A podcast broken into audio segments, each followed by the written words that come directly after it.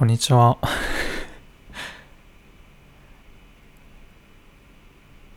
今日は2022年12月17日の土曜日の朝と昼の間の ぐらいの午前10時頃ですね。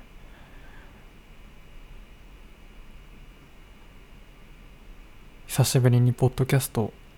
撮ってみようかなと思って録音を始めた次第です。これはですね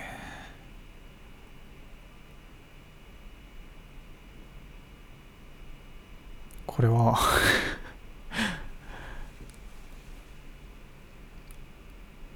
バナナブレッドのラジオなどと称してやっている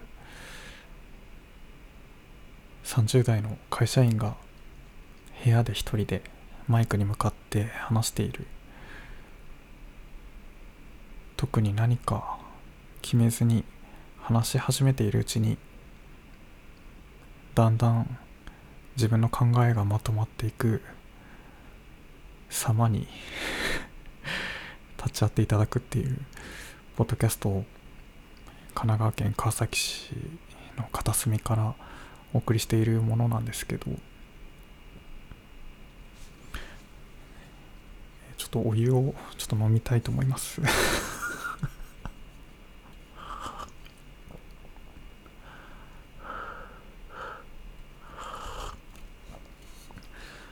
いや左右が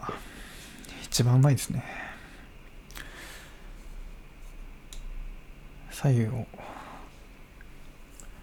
飲んでいる。最近よく飲んでいます。久しぶり久しぶりっつってもただ1ヶ月ぐらいまあ空いただけですけどポッドキャストをどういうテンションで撮っていたのかを思い出しながら話しているんですが、まあ、そうですね。最近は最近の近況最近の近況はですねあのー、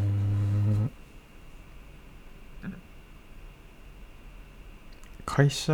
のその、まあ、会社員なんですけど仕事のちょっと部を、まあ、こんな個人的なことをなんかこう改まって言う知らねえよっていう感じだと思うんですけど部署を移動することになってそれまでずっと3年ぐらいやってた部署の仕事からちょっと離れて別の部署に移動する、まあ、それは自分で希望して移動させてもらうことになってまあそのっていうことでですねそのちょっと今やってる仕事を引き継ぐ方がその新しく会社に入ってきていただいていてあのその方に、まあ、仕事の引き継ぎというか 引き継ぎも何もいや引き継ぎも 何もっていうかまあその引き継ぎ期間なんですね。だから会社に毎日行っててなんかそれまで在宅勤務がベース。でちょっと出社の頻度を上げてっていうのが最近。って言ってもですね週に2日多くて3日みたいな。本当に、えー、いい身分。だったんですけど。ちょっと急にその12月入ってから週5日出社してる感じで。多分その部署移動した後もそんなにちょっとどうなるか分かんないですけど会社に行く頻度増えるだろうなっていうとこでっていうとこで会社行きまくってんですよ。まあでもそんなのですね。普通だと思いますね。こんなこんなことは普通。会社に行く会社員が会社に行くなんて、まあ、普通なんですけど、その普通が普通をコロナ禍入る前ぶり以来にやっているという感じで。会社に行くとやっぱ疲れますねその。移動が。まあこれはもう当たり前なんですけど。自宅で働いている時は本当0秒で出勤退勤なわけでそこから自分の生活と切り替わるというかまあ自分の生活するスペースの中で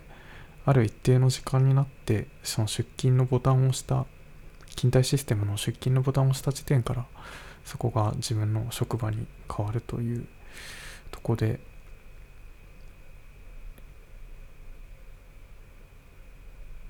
自分の生活の中で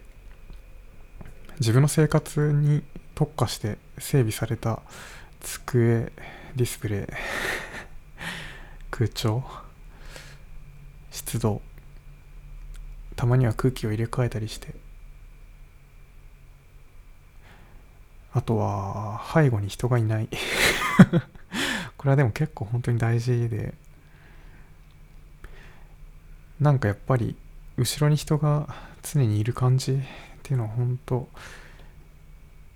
こう在宅で働くってことに慣れしていたからこそ敏感になっていて。あとやっぱちょっと音とかもですね。隣の人のキーボードの音とか本当前でミーティングしてたりする声とかが、まあ、やっぱこれ自分の性格というか特性 だと思うんですけどすごいガンガン集中がそがれまあ誰だってそうですよね。別にこんな普通のことなんですけど。っていうのもあってまず移動にかかるもう自宅から 会社に移動する時間通勤電車に乗ってまあそれはでも悪いことばかりじゃなくていい気分転換でもあってま会社でうーんってなってることをこう移動してる間にですねあそういえばこうすればいいんじゃないかなっていうのが思いついてみたいな時もあるんで、まあ、散歩として気晴らしとしてあすごくいい時間とも考えられるんですが、体力は使うのでっていうのとあと、えー、他者と 一緒に同じ場所にずっといるっていうことがやっぱこうそれがいいって人もいるかなと思いつつなんかやっぱ自分はうーっていう ところっていうのがまず、まあ、いいか悪いかっていうのを置いといてあるそういう変化があって結構疲れた12月。まあまだ半ばなんでねあと1週間ぐらいはやっていくって感じなんですけどただえっ、ー、とですねいいこともあってそれはやっぱりあのー、出社してる人とその在宅してる人がこういる場合に、まあ、明らかに出社してる人がこう言うと本当に言い方がなんか工夫しないといけないなと思うんですけど。なんかやっぱり出社してる人が優位ですねこれは。在宅全員在宅の場合はあの本当にフラットだと思うんですけど。出社してる人と在宅の人がこう同じ組織の中にいた場合情報量が絶対に出社してる人の方が多いんで、まあ、解像度が高いのでそうなると、まあ、優先されてしまうのは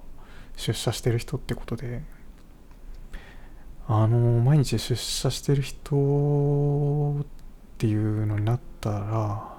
やっぱそこはすごいめちゃくちゃ恩恵を受けていると感じることが主にコミュニケーションですね。人とやっぱりこう会社で働くってことは何かというと一人で行けない場所にみんなで行こうっていうのが、まあ、会社だと思うのでそういう時にあのー、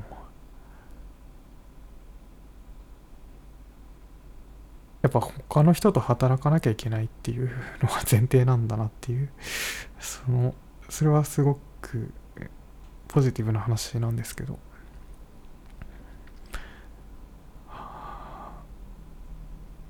えー話をしてるんでしょうかずっと。っていうとこでですねいいも悪いもあると。いう感じで。ただえー、まあ、普通なんだけど、まあ、会社に行くっていうのは別に会社に行くことについてこんな話しててもしょうがなくてその会社に行った上で何するかって話なんですけどあのー、ちょっと疲れちゃいましたね今週。今月はちょっと疲れちゃったな。っていうとこなんですけどあのなんかすごいネガティブに聞こえるかもしれないけどめちゃくちゃ。これはやっぱもうコロナは、まあ、実際コロナ中だと思うんですけどまだ第8波。グラフ的にはぐいぐい感染者数も上がってってみたいなとこだと思うんですけどなんか個人的にはですねもうコロナかかったしかってまたかかんないわけじゃないんだけどなんか、まあ、コロナもうやりましたっていう感じになってるのとあとその予防のそのウイワクチンですね。ワクチンを4回目を打ったのであのー、もうなんか個人的にはですね次のこと考えたいとと。もうコロナいいもうええわですね。漫才の終わりのもうええわ。っていう気分でだから会社に行くっていうのは合ってるんですね今。個人的な気分と。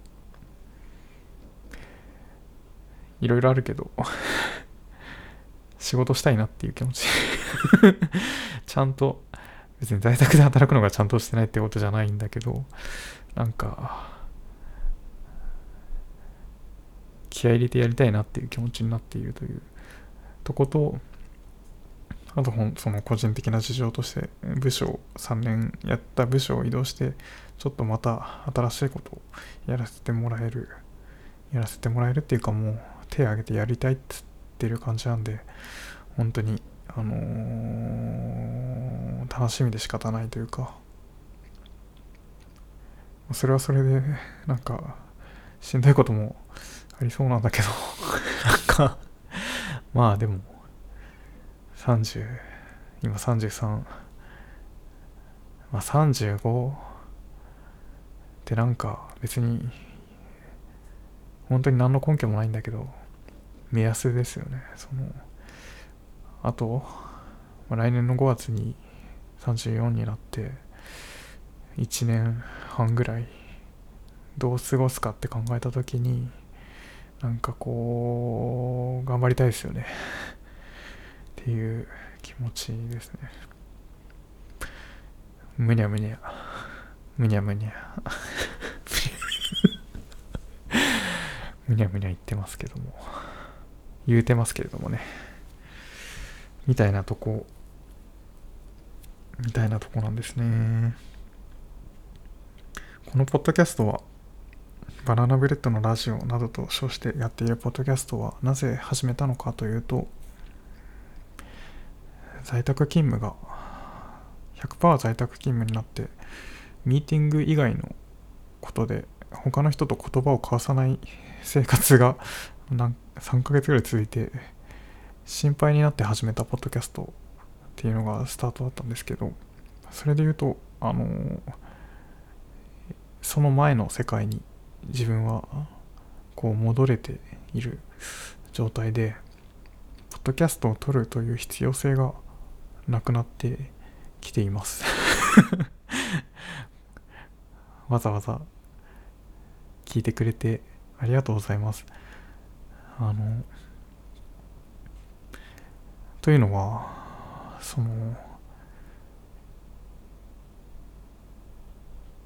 コミュニケーションをするということ普通とのその、えー、自分の中で普通って考えていることとのギャップが生じている状態だったのをなんとか解消したい。自分なりの方法でアプローチでテクノロジーを使ってインターネットを使って自分のスキルを使って何か自分を助けたいみたいな ところがスタートだったと思うと助けを必要としていない状態。十分に普通になりつつあるというのが今の所感です。33歳になった時自分は33に思えなかった。到達してないレベル33に到達していないぐらいの経験値だったりなんかこう自信がなかった。という中で最近は 人が変わったように明るくなり人が変わったように自分をこう自己肯定感の低さをそこまで強く意識することが、まあ、もちろんその過去を否定するわけではない。この3年間のことを3年どころかここまで自分がこの形になるまでの時間を否定はしたくないんですけどとはいえなんかこう根本から生まれ変わっているような 全くの別人になっているようなそれは普通じゃない自分は普通ではない。おかしい。本当はこうはずなのにうまくできないみたいなところから立脚した自分の姿っていうのがあったものが根本からこう覆ろうとしている。普通自分は普通なんだっていうところから普通のすごく素敵な素敵な普通きらめいている普通に自分もいることができるんだ。あ人生楽しんでいいんだ。っていう本当に当然のことから自分をこうまた作っていく時期になっているんじゃないかと思うんですね。まこんなことは自分はすごく自分の性格的なところでひどく感傷的になりやすいし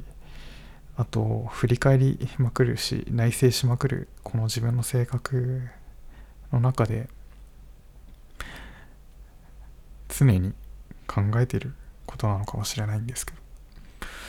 あのー、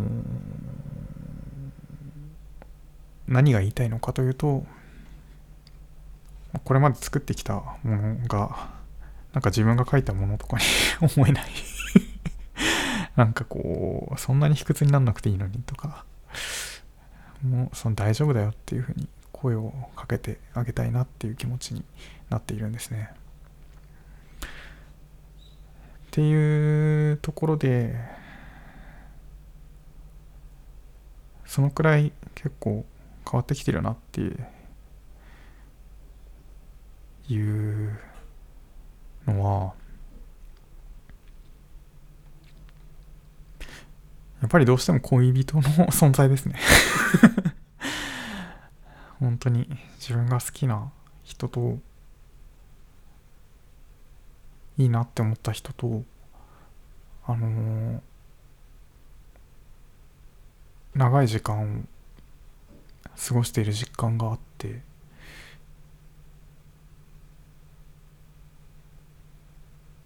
それによってなんかこうどんどん変わっていってると思うんですよ。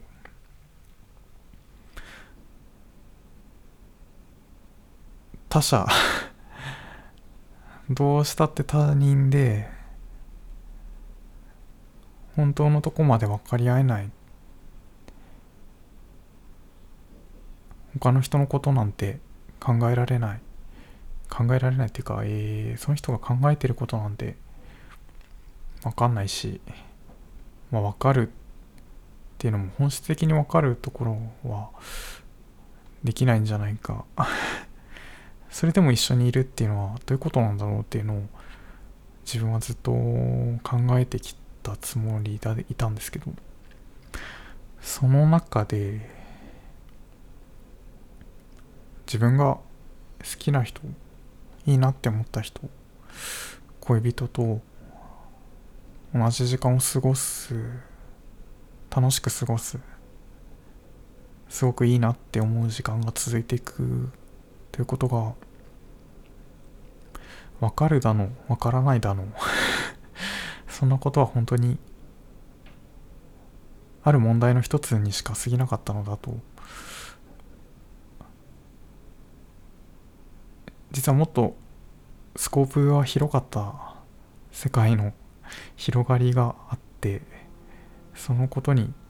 今は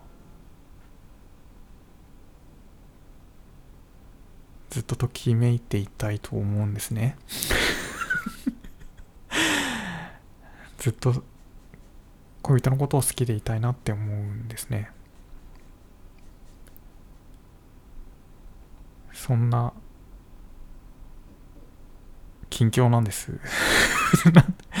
何の話をしてるんでしょうか。ずっと非常に個人的なことをですね。まあバナナブレッドのラジオなどと称してやっているこのポッドキャストを聞いていただいている方は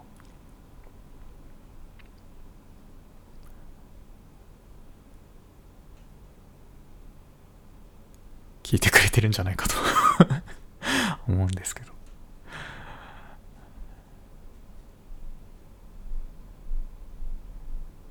みたいなとこなんですよ。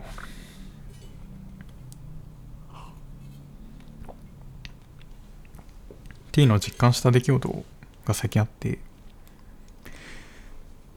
あのー、波盛りと中盛りと大盛り 波盛りと中盛りと大盛りが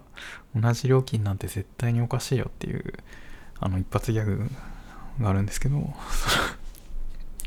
それは、あの、まあ、波盛り、つけ麺屋ですね。つけ麺屋で並盛りと中盛りと大盛りの値段が同じということによってその自分が並盛りを頼んでいる時に隣の人が大盛りを書き込んでいると気になると。その大盛りと並盛りの差額を 自分が負担しているこの店は成り立ってるんだぞ。そのことを気づいてお前は楽しんでんのかっていうのがやっぱそのその耳っちさ まあすごいケチくささなんですけどただこれはなんか並盛り中盛り大盛りっていうのはつけ麺の話だけじゃなくて自分の人生に横たわる大きなテーマだとその時は思っていてというのも本当にこの自己肯定感の低まっている中では自分の人生は並盛りだと。という時になんかこう社会がこううまく回ってい。るのは並盛りの人がい。ることで大盛りの人が好き勝手やるその干渉剤として自分がこううまく調整して回ってい。るとい。うことを忘れない。でくれよってい。うみたい。な気持ちもあったんですよねただそんなのはやっぱり言い。がかりで本当にそんなことを考える必要はなかったんだなっていう。結果だと思うんですけど。最近その久しぶりにつけ麺を食べに行ったんですよ。最近全然食べてなかった。ただまあ出社が続いたことによりあの相当ちょっと疲れてきていて。ちょっとこれはもうなんか塩分強めのものを一気に流し込むことでストレスを解消するしかないだろうという気持ちになりあの好きだったつけ麺屋さんに行って並盛り頼んだんですけど隣の人は大盛りの厚盛りを食べていたけれどただ一切それに対して羨ましいと思うことはなかった。自分は並盛りを食べていることが損をしているという感覚はその時すごくないしまあなんなら並盛りのつけ麺多いなとすら思うようになっていて、まあ、最近その食を減らしているから その体重を減らすなんですかね、まあ、胃が小さくなってるのかもしれないんだけど。あの、いっぱい食べるみたいなことがこういいこと得してるっていうふうには思えなかったしあと好きで食べてたつけ麺塩分濃度高めこってりしたものがあんまりなんか久しぶりに食べたらそんなに美味しいと思えなかった。なんかがっかりしちゃいました。もっと美味しいのあるよなと思って。だからつけ麺が多分必要なくなったんですね自分にとって。つけ麺を必要としていた時が過去に自分はあってあのー、その時は並盛り中盛り大盛りっていうのはすごい大きなテーマだったと思うんですがなんか並盛りを必要としない自分としては別にどうでもよいということが分かり分かったんです。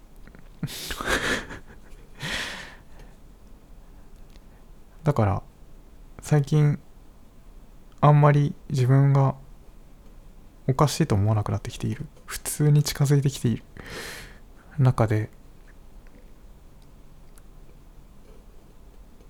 損をしているだの得だのというテーマからも無事に無事にというか抜け出すことができたのかもしれません。そんな風に人は変わってしまうのかもしれません。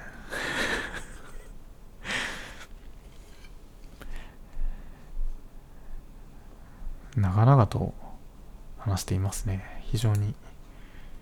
個人的なことをずっと話しています。毎年年末に2022アドベントカレンダー2022これは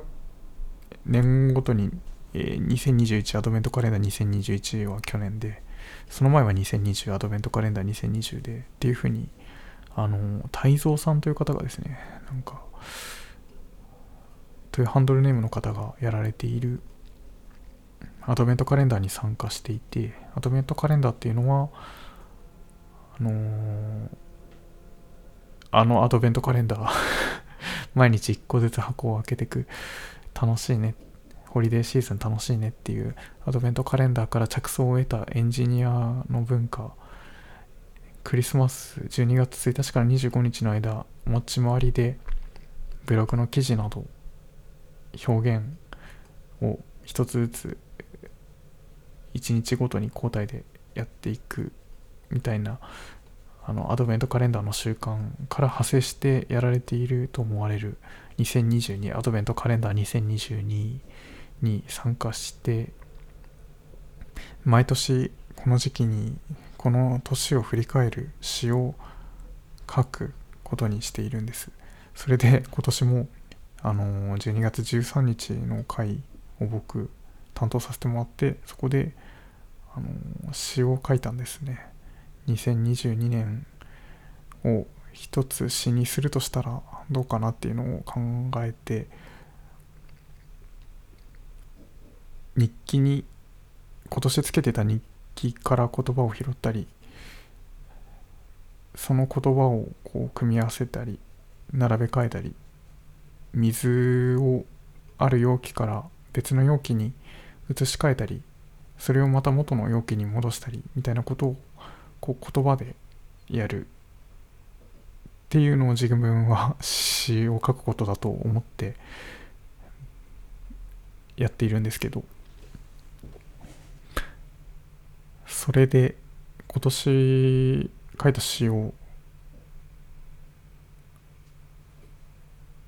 朗読したい。朗読して今日のポッドキャストを終わりにしたいなと思ってるんですけど。詩を読んでもいいでしょうか？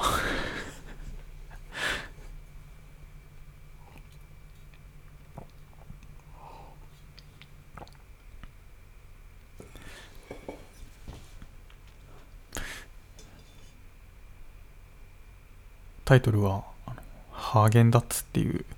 タイトルです。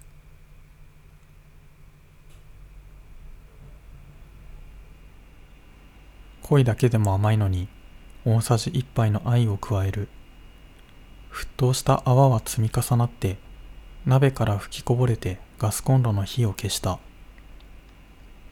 少し開けた窓から差し込んだ低い光が冬の冷たい部屋を照らす。物と物の間には無数の光が満ちている。眩しい。なるべく機嫌よくいたい。綺麗な言葉を使いたい。ずっと過剰でいつも足りない。今の気持ちについてこのコンビニで一番近いものを買って帰るとするならばハーゲンダッツクリスピーサンド芳醇ティラミス。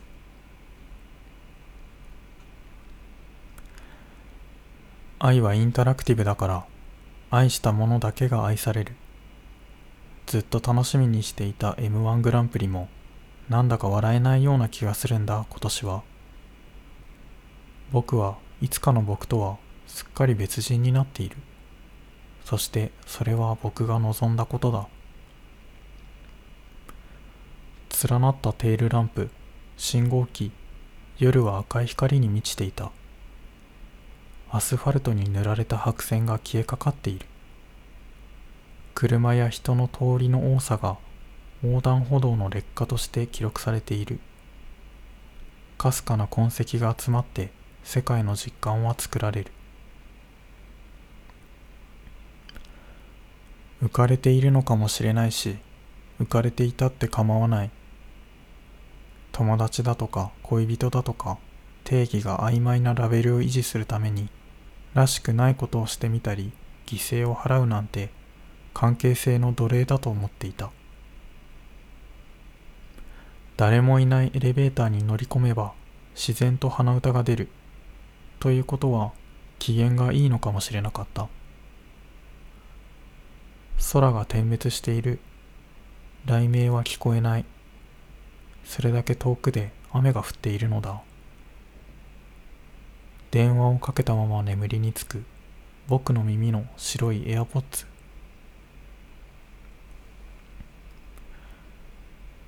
全然別の場所にあるものが重なって見える。今起こっていることがいつか体験したことのように感じられる。早すぎてよく見えないけど出会った瞬間に別れている。それを繰り返している。体の輪郭が高速に振動して中と外が入れ替わっている。何度も死んでは生まれ変わっている。それはそれとして私たちは今日も暮らしていかないとならないから便宜上こんなことを恋愛と呼んでやり過ごしているわけなのだが。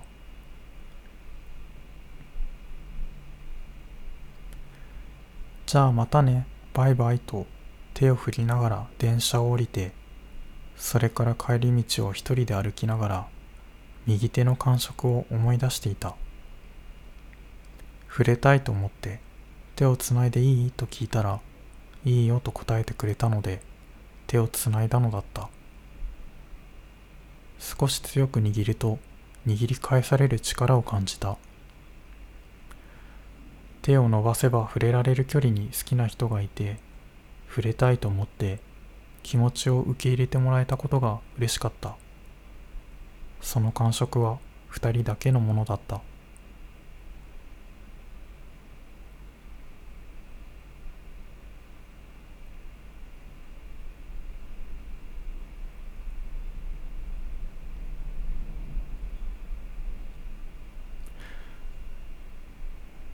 聞いてくれてありがとうございました。